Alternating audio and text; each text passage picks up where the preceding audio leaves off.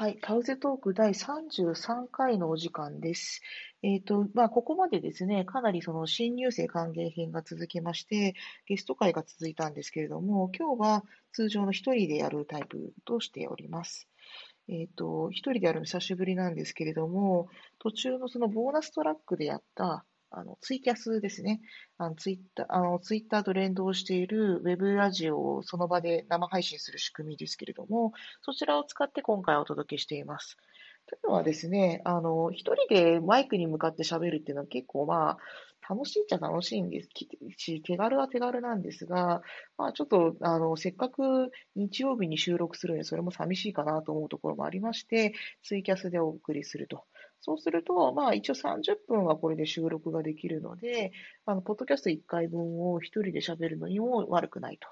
また、えっ、ー、と、ツイキャスですので、喋ってる間に皆さんからコメントを受け取ることができます。まあ、あの、聞いていて疑問に思った点であるとか、あるいはトークテーマに関連する内容について、えっ、ー、と、何かこんなこと喋ってくださいっていうことがあれば、ぜひコメント欄に入れてください。よろしくお願いします。さて、今日のトークテーマなんですけれども、今日は通常回の続きということで、まあ、マインツから愛を込めてシリーズですね。あの、マインツでの暮らしをベースにお話をする回に戻したいと思います。さて、えっ、と、となりますと、前回が3月の中旬に収録したものが最後だったんですね。3月の中旬に、その、アウスガングシュペーレが出たと。このシュペーレっていう言葉をどう翻訳するかすごく難しいんですが、差し当たり外出制限令と訳したはずです。まあ、あの、本来禁止って言葉なんですね、シュペーレって。で制限っていうと多分ベシュレンクングがいいと思うんですけれども、実質上、まあ、お散歩とかも OK だし、あの、買い物、日用品の買い物は全然 OK だったので、まあ、その、それを意図をはっきりさせるために、アースガングシュペーレという言葉を使っていたのでした。で、その後どうなったのかということについてお話をしたいと思います。というのはですね、今日ある意味、その総決算をするような作業を午前中にしました。3月の下旬に買い込んだ食材のうち、賞味期限が過ぎたものを処分するということですね。まあ、逆に言うと、まあ、その、本当に閉じ込め的なものになるのかなと思ったらそうでもなく、ちゃんと買い物は行けましたので、あの、買い物に行くために、行けなくなるんじゃないかと思って買い込んだものは、まあ、ほとんど給油で終わったと。ただ、買えなくなったものっていうのは、えっ、ー、と、むしろありまして、むしどんなものが買えなかったかというと、あの、不要不急の買い物ができなくなるんですよね。で、不要不急の買い物っていうと、ピンとこないかもしれないんですけども、一番困ったのが、ちょっと気の利いた文具が買えなかったのが一番しんどかったです。ちょっと気の利いた文具っていうのはですね、例えば、あの、論文を読むときに、えー、いつもはほとんど iPad Pro で読んじゃうんですけれども、ちょっと査読お願いしますということで、査読ってわかりますかね？あの、投稿された論文を、その学会誌に載せてもいいかどうかチェックするっていう役割があるんですけれども、まあ、それについてちょっとお仕事があったと。つまり人の書いたものについて、ああだこうだとあのコメントをつけなきゃいけない仕事をするときにですね、まあ、ちょっとあの、やっぱ紙で印刷してみないとしんどいなと思ったらですね、その査読論文結構長くて、20ページ超えてたのかな。だから、まあ、ちょっとその、まあ、クリップだとクリップじゃない、ホチキスだと抑えきれなくて、ちゃんとしたメガネ、あの、ダブルクリップみたいなものを探したんですが、そういうちょっとした気の利いたレベルのあの文具というのが買えなくて困ったというわけです。というのも、この外出制限令は実質的にはお店の制限、回転制限も兼ねていて、まあ、日本でいうところのロフトとか東急ハンズに相当するお店は全部閉まっていました。ですから、えっ、ー、と私の周りで文具を売っていたのは、キオスク。えっと、これは駅のキオスクって意味ではなくて、ドイツ語のキオスクってちょっとした小さな商店って意味なので、まあ、駅のキオスクとほぼ同じですけどね、売ってるものは。だからそこで、まあ、ちょっとした文具、ノートとかペンぐらいは買えたんだけれども、あの、大きめのクリップは売ってないわけですよね。でスーパーマーケットでも文具売ってるとこありますが、やっぱクリップ類ってちょっとニッチすぎて売ってないんですよね。まあ、そういうような、あの、すぐに必ず必要なわけじゃないんだけれども、ないと困るなってタイプのものがなかなか手に入らなくて、結構この期間は、あの、一定規模以上のものについては Amazon.de を使って、買ったりしてたんですけど、例えばブックエンドとかね、買ってたりしたんですけども、まあそういう細々したちょっと気の利いたものが買えなくて地味に困ったというところでありました。あと洋服ね。洋服が、やっぱりその、サイズ合わせと、あとこっちの洋服って結構生地が結構バラバラで、縫製とかもよく見ないと微妙なものが多いんで、基本的には服は試着して買ってたんですけども、それが買えないということもあって、まあちょっとその、あの、洋服も買えるようになったのも、つい最近のことということになります。で、まあ、つい最近といったのは、だんだん緩和が行われてですね、何段階に分けて緩和が行われました。ドイツ語で緩和はロッカルングっていうので、えー、と英語でね、ロックダウンっていうのと、ドイツ語でロッカルングっていうのに、すごい似てるんだけれども、全然逆の意味なんですよね。で、その逆の意味の、まあ、ロッカルング、ネジを緩めるっていう動詞が名詞化したものですけども、それが、えー、と何段階かに分けて行われています。で、この緩和が何段階かに分けて行われたってことの詳細については、今実は論文を執筆中でして、えっ、ー、と、オンラインで公開できるような雑誌に投稿するつもりなので、えっ、ー、と、詳しくはそちらでということになります。で、なんですけれども、まあ、せっかくね、パウズトーク聞いてくださってる皆さんにはちょっと説明をしておくと、あの、制限令の方も、あの、順序としてはこうだったわけですね。まず、連邦政府の代表であるメルケル首相と、各州の代表が話し合いを行うと。話し合いを行って、その合同での合意文書を、まあ、ガイドライン、ライトリー 2A って形で出すと。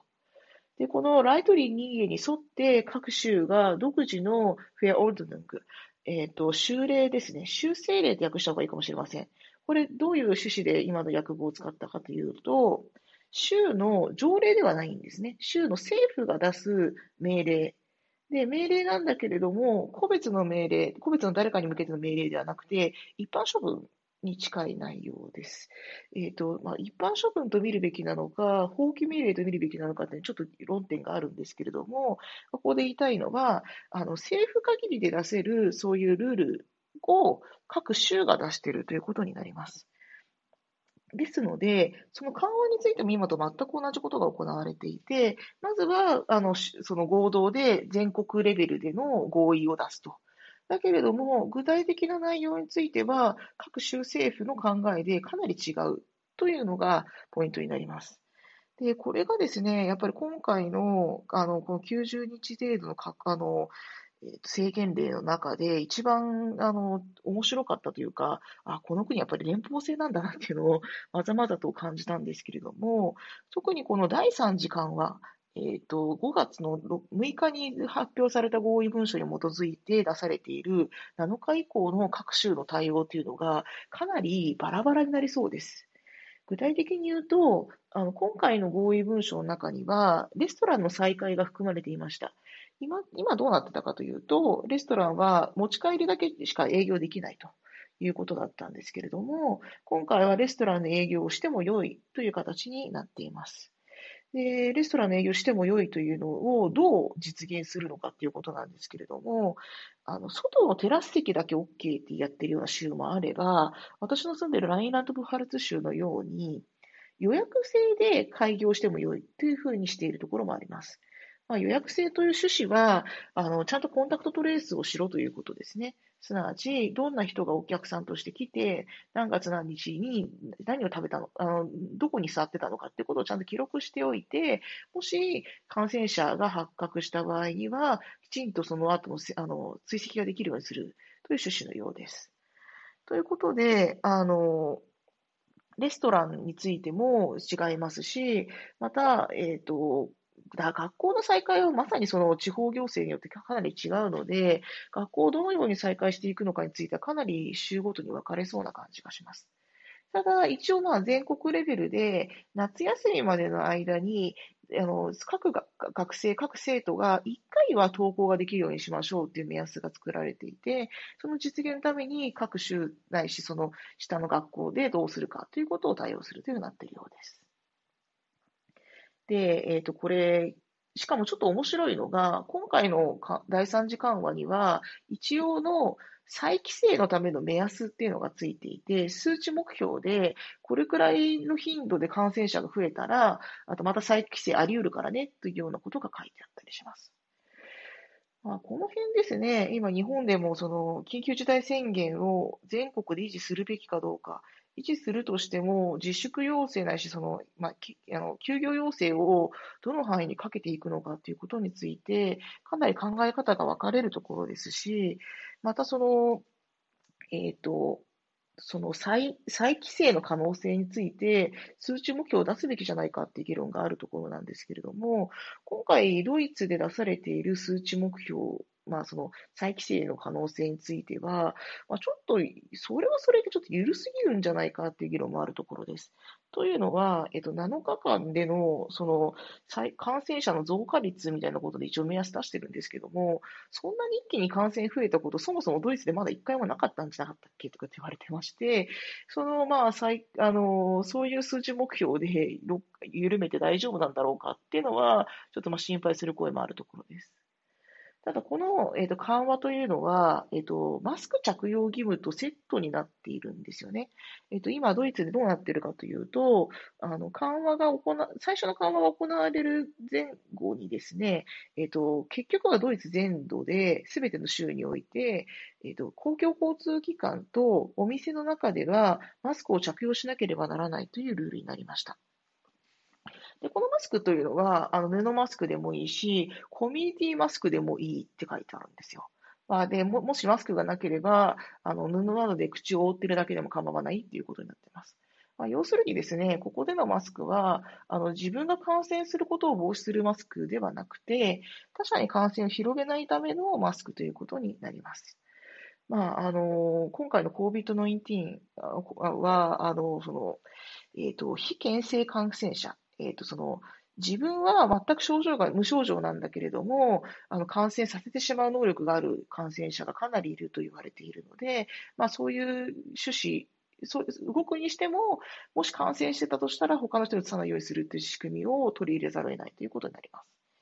また、あの、1.5メートル距離を確保しなさいというルールは、えっと、これは依然として、えっと、6月の上旬まで有効だということになりますので、もう街中歩いてるとですね、そこら中に1.5メートル離れてくださいっていう、あの、マークが貼ってあったりします。一応これは、えっ、と、あの、その修修正例において、ブスゲルと制裁金の対象になってますので、もしそれを守らないでくっついていると警察に怒られ怒られて、場合によってはあの制裁金取られるというような、そういう仕組みになっています。さて、どうですかね？皆さん、この放送を日本で聞いていらっしゃるのか、はたまた他の国で聞いていらっしゃるのかわかりませんけれども、お住まいの地域との関係ではどうでしょうか？これね、あの、ブスゲルと制裁金課すっていうのは、要するにその、処罰するって意味ですから、そういうまあ自由の制限をかけて、きっちり守らせるっていう形でやるべきなのか、それとも各自の自粛ないし、啓発で何とかしようとするのかっていうのは、まあ、いろんな考え方があるところだと思うんですけれども、まあね、その、警察でもないのに、他の人に強く言うないし、その、えっ、ー、と、各自の判断でやっていいはずなのに、各自の判断じゃない形で圧力かけた方がいいのか、それとも、なんだかんだ警察が出てきちゃう方がいいのかっていうのは、かなり法政策的にも考えさせるところがありまして、えっと、今後ドイツがどんな形で緩んでいくのか、また、あの、さあの感染、再感染率、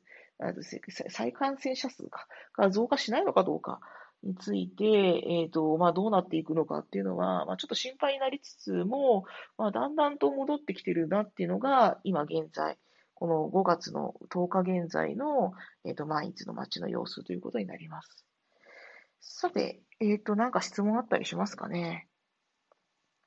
さっきツイッターでいただいてた質問についてちょっとお答えしましょうかね。えっ、ー、と、運動どうしてますかっていうことでした。というのは、やっぱりその、スポーツジムとかが閉まっちゃってて、全然運動できないんだけども、という、あの、マッチョな某弁護士からのコメントでしたけども、まあ、私自身は、えっ、ー、と、もともと運動は、ジムとかは行ってなかったたたんですけれども、えっと、ドイツでは、例外として外で歩いてもいい条件として、あの空気を吸うための、散歩をするための運動 OK ということになっております。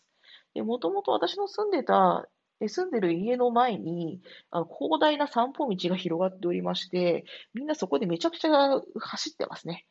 老いも若きも、あの子供も大人も、あとおじいちゃんもおばあちゃんも、各自のペースで歩いたり走ったり自転車乗ったりしてますね。犬もあのいますし、本当に自転車のすごい面白いの乗ってる人もいるし、そんな感じです。で私はまあ、ポッドキャストを聞きながら、早歩きで歩いてっていう感じで過ごしておりまして、幸いこの90日間、ドイツでちょっと奇跡的なくらい晴れが続いてたんですよね。山火事が起きて心配になるぐらい晴れが続いていて、まあ、そういう陽気も手伝って、ドイツの人たちはそうやって歩いて気分を紛らわしていたということがあります。